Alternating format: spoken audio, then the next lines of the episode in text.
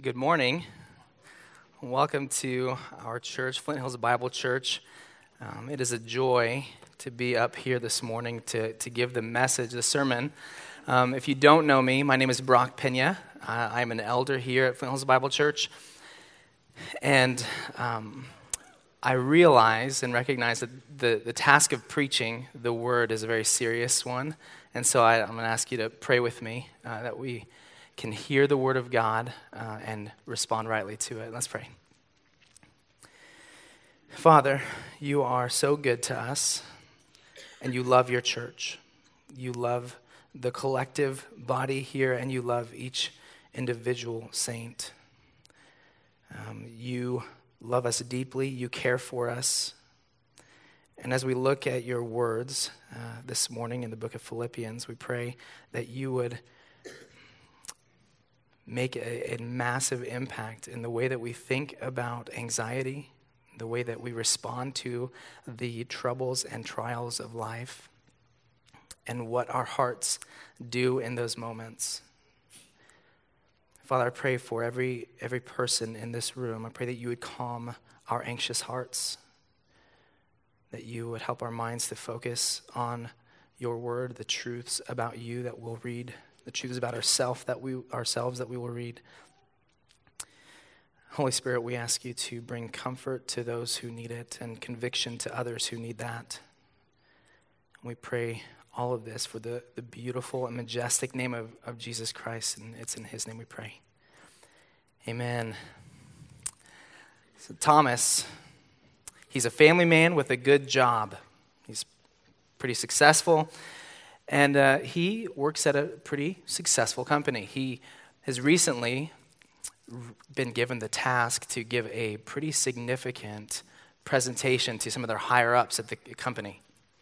And so, as he's preparing for this presentation, and, and it's coming, it's on the horizon, it's days away at this point, and he's starting to lose sleep.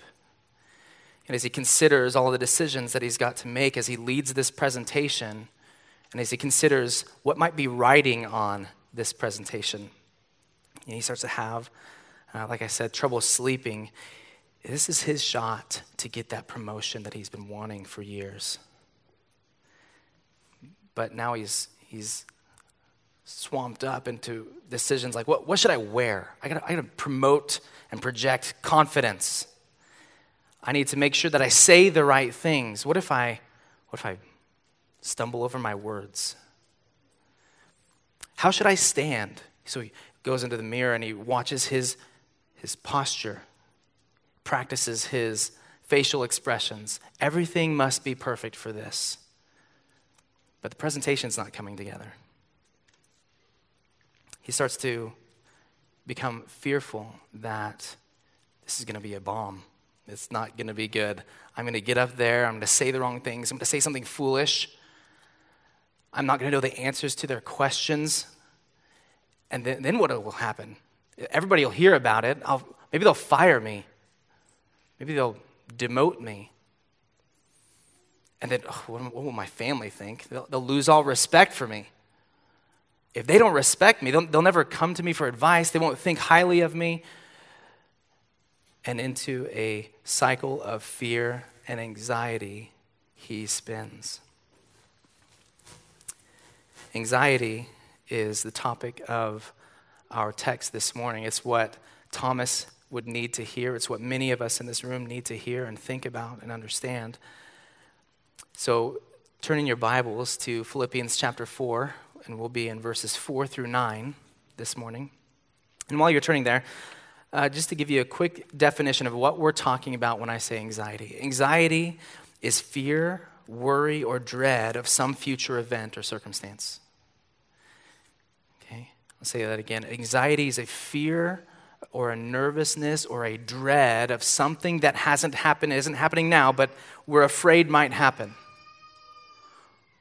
Or it can be something that we hope happens.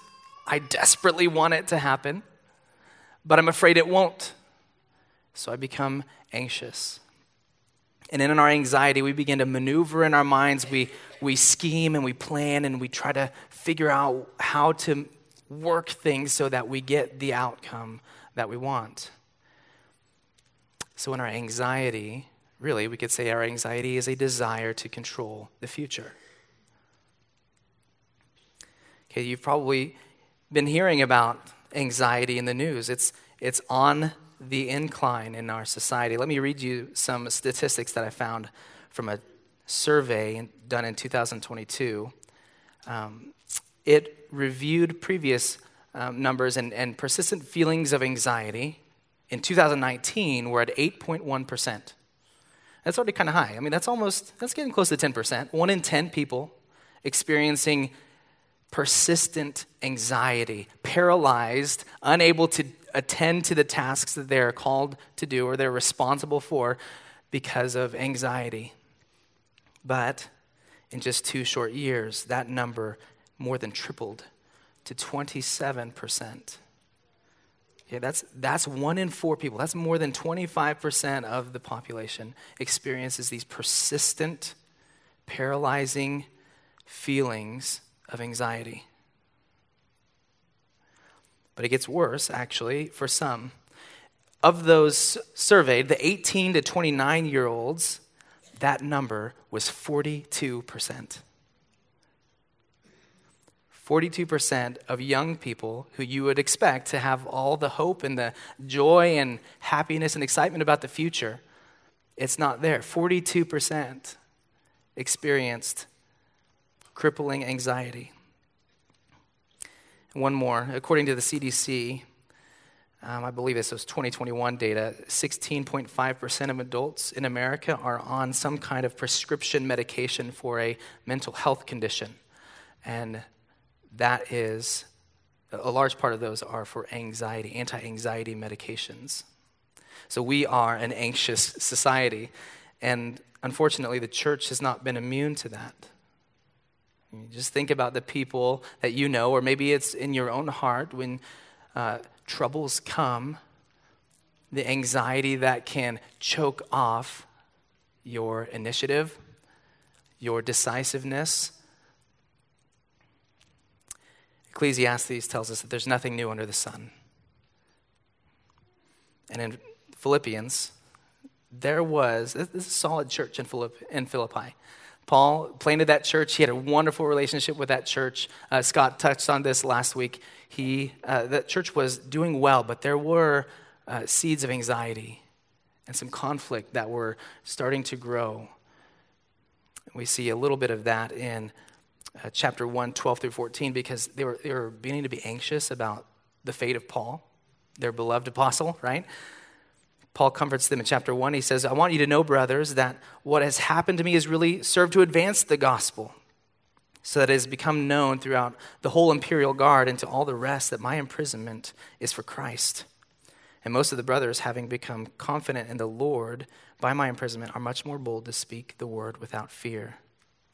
Okay, so they were, he needed to encourage them. They were anxious about what's going to happen to Paul. Was he going to live or die? Was he going to stay in prison or was he going to be freed? They were also starting to feel some of that persecution and suffering themselves. And so that prompted Paul to write in uh, verse 29 and 30 of chapter 1 For it has been granted to you that for the sake of Christ you should not only believe in him, but also suffer for his sake. Engaged in the same conflict that you saw I had, and now hear that I still have. And thirdly, there's the, the topic of conflict. And it was starting to creep in into the church at Philippi, and they were nervous about that. And so Paul had to remind them that they are to be humble, that they are to promote others, they're to think more highly of others, just as Christ did. They're to have the mind of Christ and be humble. And he even went so far as to call out two of the leading women in the church, um, Euodia and Syntyche, which Scott, sorry I didn't pronounce that the right way, but you know, uh, however you're supposed to pronounce it. They were, he felt the need, it was serious enough for him to call out these two leading women, these godly women, leading in the church in some capacity. And he tells them, You need to agree in the Lord. And he calls on the church and, and others in it to help them. And so it's into that context that, that Paul writes probably the, one of the more um, well known passages on anxiety in all of Scripture, and maybe top two right, in, in this text here. And so let's read it and we'll jump in and try to figure out what, what do we do when we are tempted towards anxiety. Okay, let's read it. Starting in verse 4. Paul says, I didn't even get there in my Bible. Whoops. In Philippians chapter 4, verse 4, Paul writes this. That's Galatians. For the back, in case you were wondering. All right. Verse 4 of Philippians chapter 4. Rejoice in the Lord always. Again, I will say rejoice. Let your reasonableness, be known to everyone. The Lord is at hand. Do not be anxious about anything, but in everything, by prayer and supplication with thanksgiving, let your requests be made known to God. And the peace of God, which surpasses all understanding, will guard your hearts and your minds in Christ Jesus. Finally, brothers, whatever is true, whatever is honorable, whatever is just, whatever is pure, whatever is lovely, whatever is commendable, if there is any excellence, if there is anything worthy of praise, think about these things. And what you've learned and received and heard and seen in me, practice these things, and the God of peace will be with you. So, we have an outline that we're going to use to walk through this passage, and we've got four points. Um, and these are really, the, the sermon is entitled The Antidote to anxiety, and maybe it should have been the battle against anxiety because I'm using like fighting and stuff. But I, you, know, you have to give me a, a little grace there. Um, our first point is is the, a weapon that God gives us, and Paul reminds us of, to fight against anxiety, is a joyful perspective. Read verse four with me again. Verse 4 says, Rejoice in the Lord always. Again, I will say, rejoice. And it's interesting here that, that Paul says this. He gives this command, by the way, a command. It's not a suggestion. He says, You might want to rejoice. No, he says, Rejoice in the Lord always. Again, I will say, he repeats himself, Rejoice. And it might seem at, at first that that's a, it's a little tone deaf, Paul. I mean, you're in prison, right? we don't even know if you're going to live. What do you mean, rejoice? Not only that, we're starting to suffer. We're being persecuted. People are fighting and bickering. You've already warned us earlier about false teachers who are perverting the gospel. There's a, what do you mean we're supposed to rejoice? But if that is our response, we've missed something. Okay? Paul's not saying rejoice that things are going poorly sometimes. Right? Rejoice in the circumstances you find yourself in, in the context you're living in. That's not what he says. The assumption when we reject Paul's command is we assume that we can't uh, rejoice when things are hard or when things are bad or when they hurt. And that is not true. What Paul is actually saying is to rejoice not in hard circumstances, but in the Lord. The source of our rejoicing isn't those hard circumstances. It's not the suffering that makes us rejoice. No, the source and foundation of our rejoicing is actually Jesus Christ Himself. We rejoice in the Lord. And He gives a, a good contrast. Go ahead and turn back in, in your Bibles to just a few verses before in chapter 3, he contrasts kind of the different, so those who are saved and who should be rejoicing in the Lord always, and those who are not. And so it gives us a good, um, good perspective that we really need to have before we even go into these weapons to fight anxiety. So look at uh, chapter 3, starting in verse 18. Paul says, For many of whom I have often told you, and now tell you, even with tears. They, they walk as enemies of the cross of Christ. Their end is destruction, their God is their belly, and they glory in their shame. with minds set on earthly things. But our citizenship is in heaven. And from it we await a Savior, the Lord Jesus Christ, who will transform our lowly bodies to be like his glorious body by the power that enables him even to subject all things to himself. So, in those verses, there's a key concept that we need to, to think about. If, if you come away from, with this sermon with just, you know, I just need to change my schedule around a little bit to deal with anxiety. I just need to pray a little bit more, add a little prayer to my life. That this, you're going to miss it. Anxiety, uh, sinful anxiety, is directly connected to what you think about God and how much you trust Him. What are you thinking what are you believing about the Lord? That is in question when we are wrapped up in our anxiety. I can say it this way anxiety is a symptom of a heart that is relying on temporary power to achieve temporary treasures. Okay? I say it a different way. It would be anxiety is, is a symptom of a heart that is relying on worldly power to get, attain worldly treasures. Okay, and he contrasts that in those verses that we just read. The believers can rejoice. Why? Because our King is in heaven. We're citizens of heaven. Okay? He's coming back. He's going to make our bodies right. He's going to make the world right. And which of those things changes in hard circumstances? Not, not one of those things changes. And I say that not, not to make light of our sufferings and trials. I know that there are brothers and sisters in here who are enduring really difficult things.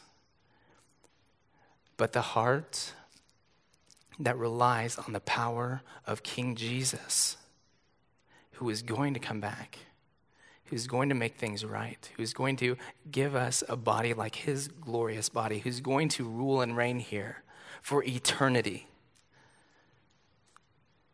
That knowledge, trusting in that God, I can rejoice in hard things. Amen. So that, that perspective is crucial. So let's revisit our command in verse 4 Rejoice in the Lord always. Those are two qualifiers to that command. First is to be in, in the Lord, right? Our, the fountain of our joy, of our rejoicing, is Jesus Christ Himself. And He never changes. Therefore, I can rejoice no matter what is going on around me. And secondly, it's always, like, always. I mean, the original language means always, at all times, never ending. We can rejoice always in the midst of suffering and change. Nothing about our God changes, nothing about our standing before Him as believers changes. Our treasure is an eternal one. Our God is the King of the universe, and He will surely come soon. Now, in verse 5, we, we see there is going to be an evidence. If you have this, this mindset set on the Lord Jesus Christ in heaven, our, citizen, our citizenship there, it's going to result in a visible change in the way that you interact with other people. And Paul talks about that in verse 5. Look at, look at verse 5. I'm going to read 4 and 5. It says, Rejoice in the Lord always. Again, I will say, rejoice. Let your reasonableness be known to everyone. The Lord is at hand. Now, some of your translations might say, uh, let your graciousness be known, uh, your gentleness or your gentle spirit. Um, what Paul is talking about is there should be this kind of loving endurance in the believer in Christ that doesn't insist on its own way, that doesn't insist that I get my due. So that when I am wronged, or misjudged or misinterpreted, ignored, whatever, insert the slight against me, I did respond in gentleness and graciousness and love because my, my treasure, my rejoicing is not based on getting what's mine. Right? If my joy is in the king who's coming from heaven, where my citizenship is, you can, you can say things that I don't like. I don't have to worry about making everybody like me or admire me. I don't have to worry about having enough money and all of the rest. I don't have to worry about those things because my joy is not wrapped up in those things. I'm rejoicing in the Lord. Therefore, that will work itself out, Paul says, with a gentleness or a reasonableness that would be evident to everyone. This is not just people you like, people I like. So if I'm misinterpreted, misunderstood, overlooked, disrespected, ignored, neglected, I don't get what I think I deserve, I can still respond in loving gentleness toward the person who is wronging me.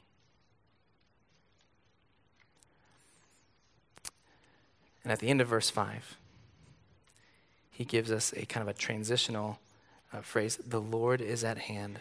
And that does two things. It kind of harkens back to hey, remember, our citizenship's not here, it's not here, it's in heaven. And Jesus is going to come back. He says, The Lord is at hand. He's reminding us again. And that is going to motivate us to use the second weapon against anxiety. And that's found in verse 6. Our second point there is we fight anxiety with thankful prayer. Look at verse 6 with me. Do not be anxious about anything, but in everything, by prayer and supplication, with thanksgiving, let your requests be made known to God. In verse 7, and the peace of God, which surpasses all understanding, will guard your hearts and your minds in Christ Jesus. We have here another one of these at, first glance, may be a little bit of a head scratcher. Do not be anxious about anything. Like, not a single thing? Nothing? Like, are you sure, Paul? I mean, you, you say, like, don't sweat the small stuff, is what we want him to say, right? But if it's really important, then you can, a little anxiety is not too bad. But he, he says, do not be anxious about anything. That's an all inclusive command. Stop your anxious worrying. Paul doesn't just leave us there, though, because that might inspire some anxiety right there. I'm just supposed to stop. It's like me telling you, hey, don't think about the Chiefs. Don't. Quit it. Not Arrowhead Stadium. Don't think about the red helmets, Patrick Mahomes. Don't think about it. That, that wouldn't be very helpful if you just say, hey, Thomas, from earlier. Thomas, stop being anxious about your presentation, man. Just, it'll be fine. That, that's not very helpful. Uh, like a skilled teacher, though, Paul, Paul gives him the replacement. So we have a clear put this away from you, this anxiety. Don't be anxious about anything. So, what do we replace that with? In everything, by prayer and supplication with thanksgiving, let your requests be made known to God. So again, we have another command all inclusive in everything, let your requests be made known to God. So rather than be wrapped up in this cycle of trying to figure out how to manipulate circumstances and people to get the desired outcome, no, no, no, I don't do that. I take my requests and I make them to a loving Father, who, after all, is sovereign. He's the one who has power to do something about it anyway. Listen to this from Isaiah 46, 9 and 10. Remember the things of old, for I am God, there is no other. I am God, and there is none beside, none like me. Declaring the end from the beginning and from ancient times, things not yet done, saying, My counsel shall stand, and I will accomplish all my purpose. That is the God who we are to take our requests to. He's the one who is sovereign over your life and mine. He is orchestrating everything to his outcomes, his purposes. His purpose shall stand, he says. He will accomplish all of it.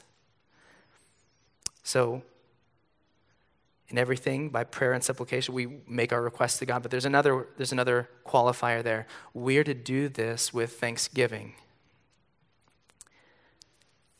thanksgiving is due to god for how he's graciously dealt with us for our entire lives up to this point and into the future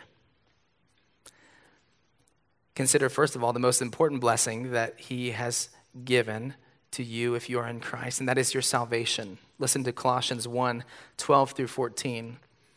Paul writes this to that church giving thanks to the Father who has qualified you to share in the inheritance of the saints in light. He has delivered us from the domain of darkness and transferred us to the kingdom of his beloved Son, in whom we have redemption, the forgiveness of sins. I could stop there and we could sing the praises of God for eternity for just that. We have been forgiven. We've been transferred from the domain of darkness to the kingdom of His Son. But that's not all. 2 Peter 1 3 through 4 says, His divine power has granted to us all things that pertain to life and godliness through the knowledge of Him who called us to His own glory and excellence, by which he has granted to us his exceeding precious and very great promises, so that through them you might become partakers of the divine nature, having escaped from the corruption that is in the world because of sinful desire. So he's forgiven us. He has given us everything we need for life and godliness. And I'm just going to rattle off a bunch because we don't have time. But Psalm 103, we learn he's merciful and gracious, slow to anger, and abounding in steadfast love. Philippians 3:20 and 21 we, we just read a little bit ago, we have an eternity with Christ with a glorified body. We'll worship him forever. All things will be right. I will not have to wrestle with the sinful flesh that I do now. Amen. That is going to be a glorious day. Ephesians 1 3 through 6 says every spiritual blessing in the heavenly places is ours in Christ. Romans 3:25 Christ has he's the propitiation for our sins. That means he satisfies the wrath of God that I deserve. Romans 6 6 says, no, We're no longer enslaved to sin. I don't have to continue sinning. Romans 8 1, there is no condemnation for those who are in Christ. Romans 8 28, all things, all of the things work together for good to those who love God and are called according to his purpose. Romans 8 38 and 39. Nothing will separate us from the love of God in Christ. Hebrews 14, sorry, 4, 14 through 16, Jesus is right now our sympathetic high priest. And we could go on and on and on. There are thousands of blessings that we need to be reminding ourselves, and the thankful heart that should result from a mind that knows how much God has done for us. That should be woven all through our prayers, all through every request that we make to God, should be drenched in thanksgiving. And the result of that kind of thankful prayer in the midst of hard things, instead of going to anxiety, the result of that is God's unshakable peace. Let's look at verse 7. And the peace of God, which surpasses all understanding, will guard your hearts and your minds in Christ Jesus. The peace that is available to us in Christ is a supernatural peace that comes from God. It is not like the peace that the random person walking around Emporia will have. It is not a natural peace. Jesus spoke of it in John 14, 27. He tells his disciples, Peace I leave with you, my peace I give to you. Not as the world gives do I give to you. Let not your hearts be troubled, neither let them be afraid. Who doesn't want that peace? Right? Who in our culture, you walk with your coworkers, somebody on the streets, you ask them, "What do you want? What kind of peace do you want?" Do you think they would say, "No, I don't want. I don't want any kind of peace." That is the greatest need that we are seeing as a result of that survey we addressed earlier. What do, what do we need? We need peace, specifically the peace with God. and then the peace of God. A couple more comments about this peace. Uh, it's not explainable to have such a peace in the midst of hard things. It is normal. It is almost seen uh, the way that I've heard some people talk that as if if you don't have medication for anxiety, then something's wrong with you, right? It, it is such commonplace now to when the pressures of life come on you and they're weighing on you that you need to get some help. You need therapy or you need to go get some medication. You need to uh, self care and self love. You need to do all those things. You got to take care of yourself. That's a problem, right? That's not what, what Paul's writing here, certainly. And that kind of peace is not unshakable. I can take, I can take that away from you like that. But the peace of God is supernatural. We also see that this peace is not something that just comes and goes and like we it comes and then it relaxes us then we go through our life and then something else happens and we're like oh no we got to go back to the place to get the peace. No the, the word that paul uses there it actually refers to a roman garrison. And, and that is like think of like a barracks an army barracks. If you are an enemy enemy nation the place where you're not going to attack is where the soldiers live right so and, and philippi was one of these places a lot of, of soldiers and veterans would go to live in Philippi, and so that would be not a wise place to go and attack if you're trying to, if you're an enemy of Rome. So what Paul is saying here is, is the peace of God that passes all understanding, it's going to guard, it's going to garrison your heart and your mind. It's going to stay there, take up rev- residence, and it's going to guard you. Available 24 7, always instantaneous instantaneous peace. What a promise. So, the first weapon against anxiety is a joyful perspective. The second is thankful prayer. And now, our third weapon against anxiety is purposeful thinking. Look at verse 8. Finally, brothers, whatever is true, whatever is honorable, whatever is just, whatever is pure, whatever is lovely, whatever is commendable, if there is any excellence, if there's anything worthy of praise, think about these things. Paul gives another command, right? Think about this. The Greek word means to consider and deliberate about something so as to make a, an assessment of its character. Okay? So the things that we fill our minds with should be true, honorable, just, pure, lovely, commendable, excellent, morally speaking, and worthy of praise. I think at this point in the sermon, as I kind of go through these weapons, these, this is where we start to lose people. Like up to this point, it's like, yeah, this is great. This is good. I like this the, the point here is, is where I'm telling you, and Paul is telling us, you're, you, you need to watch what you're thinking about.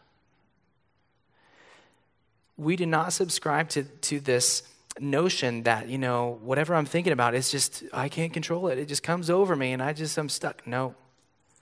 Paul says, you think about these things. Implication, don't think about the other things. Right? Don't consider, deliberate on things that are filthy, that are impure, that are not lovely. Be careful what you're putting in your minds. So he's commanding us to direct your thoughts to things that are good. And we're responsible to do that. It's not just try hard, you know. If you think about it, Think about what is right. Think about what is good. And over the years in my walk uh, with Christ, I, have all also, many times, I have made the mistake of thinking that I just need to pray about it and the Lord is going to zap me with some holiness and then I will be better and I don't have to wrestle with those things anymore and I'm not going to be anxious because, hey, you sprinkled that little anti anxiety dust on me. That's not how it goes. So that's not what the Lord is telling us here. We must dictate, we lead our own minds. Okay? I direct my thinking to what is right and what is good.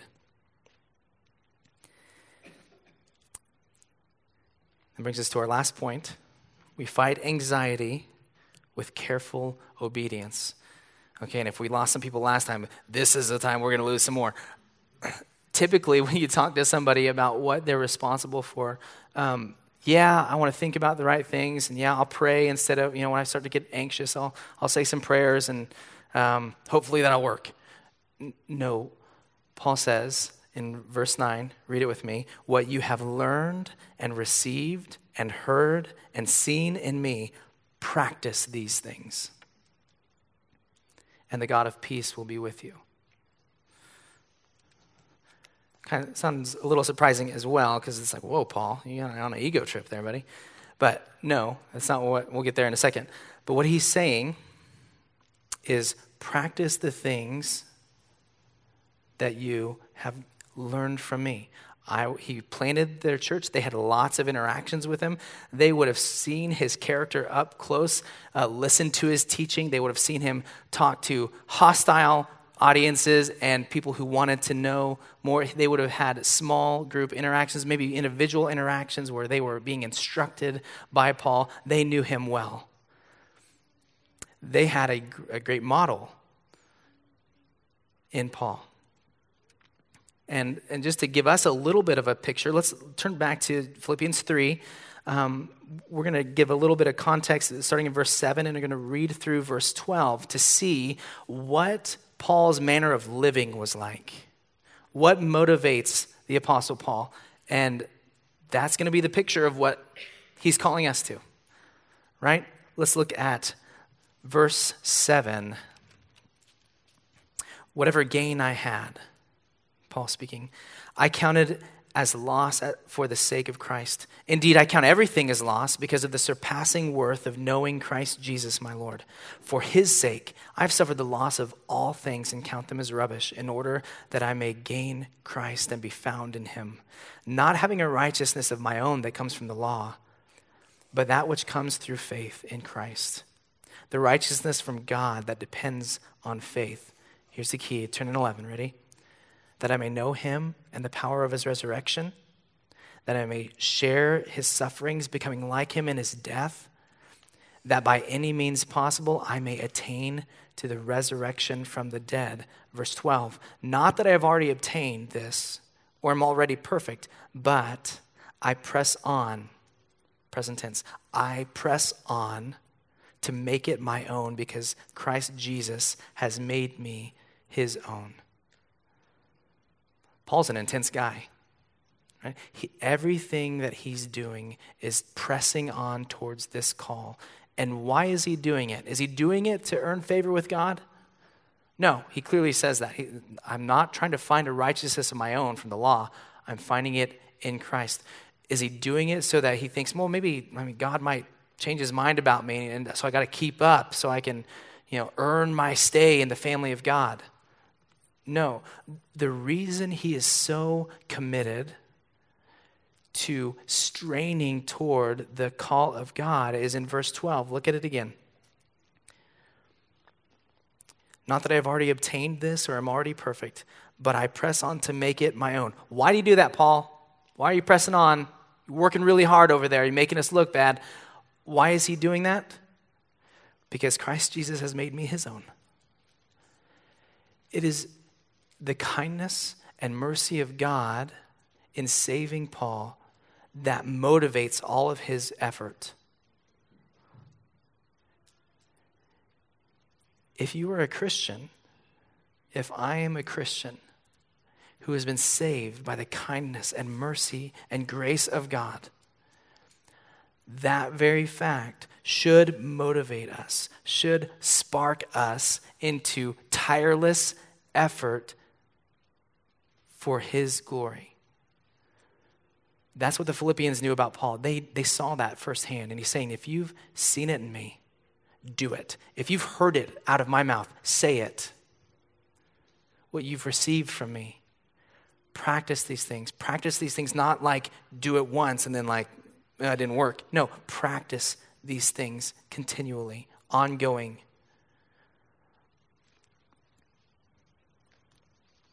See, Paul was focused on Christ's glory and on his kingdom, on his directives and priorities, uh, no matter the circumstances in his own life. I'll remind you again, he's writing this from prison. And it's not like prisons here in America today, right? This is not a fun situation he's finding himself in.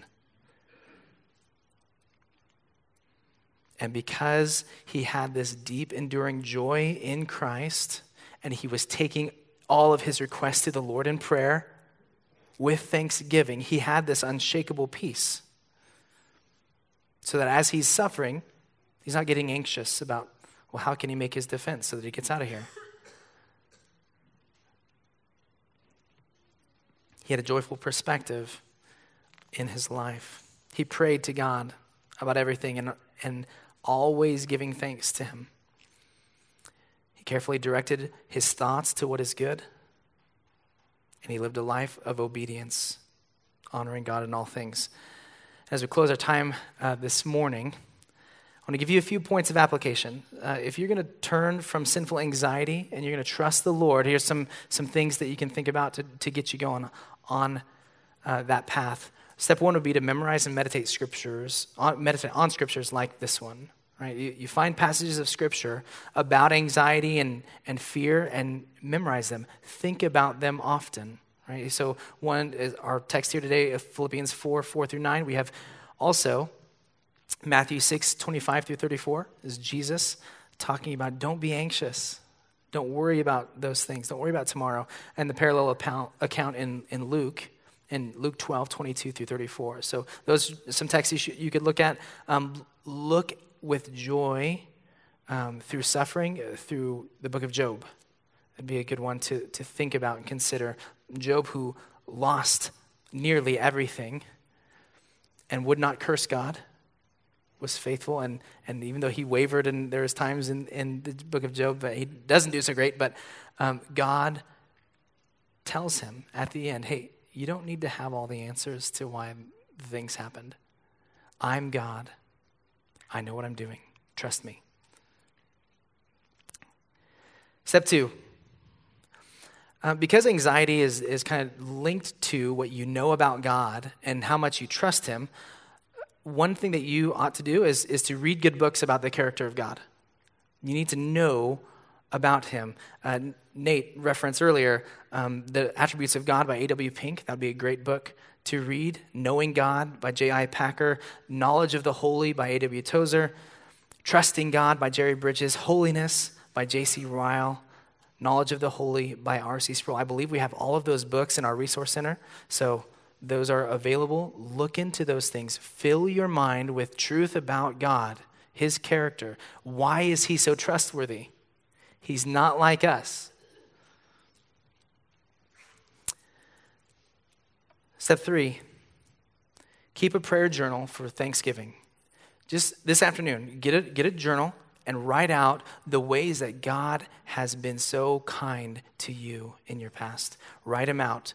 Think about times when things were not looking good, but the Lord brought you through. Think about your salvation. How, who did He put in your life to share the gospel with you?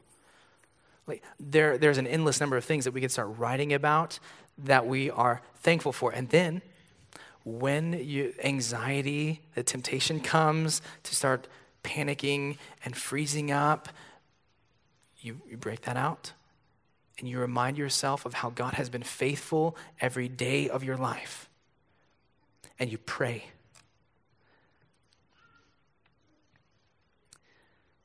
Lastly, examine the patterns of your life. Are you obeying the Lord? Are you doing what he says? Ask godly men and women around you who care about you to, to hey, do you see any areas or patterns of disobedience to Scripture? Ask your spouse. right? That, that's a good one to ask. They see you up close. Psalm 66 says this If I had cherished iniquity in my heart, the Lord would not have listened. Proverbs 28 13, whoever conceals his transgressions will not prosper, but he who confesses and forsakes them will obtain mercy. 1 Peter 3 10 and 12, turn away from evil and do good. The eyes of the Lord are on the righteous, and his ears are open to their prayer, but the face of the Lord is against those who do evil. So you're looking at Paul's life and his motivations. You look at his, the way that he conducted himself, the way that he worked hard for the glory of Christ. We follow his example. And we use these weapons to fight against anxiety, knowing that the Lord is good, He is unchanging, He is in control, He is worthy of our praise and our thanks. And we consider things that are right, and we obey the scriptures. Let's pray. Father, thank you for your word. As we see the sinfulness of anxiety, and, and, it boils down to our desire to control outcomes, oftentimes for treasures that are not you. Lord, forgive us. Help us to stop being anxious and to take everything to you in prayer. Lord, help us to treasure you. We want our focus and our joy and our love to be directed at you. Help us to consider you, your goodness and sovereignty and wisdom, your power. And Lord, as we do these things, we thank you that you promise to give us your peace, that it will guard our hearts and minds. For those in here who do not know the Lord Jesus Christ, I pray for them that they would repent that they would seek uh, peace with God through Jesus Christ. Lord, help them to resolve that today. Don't let them rest in their minds and put this off. Lord, today is the day of salvation. Pray that they would seek um, wisdom from some godly men and women in this room and trust you with their eternity.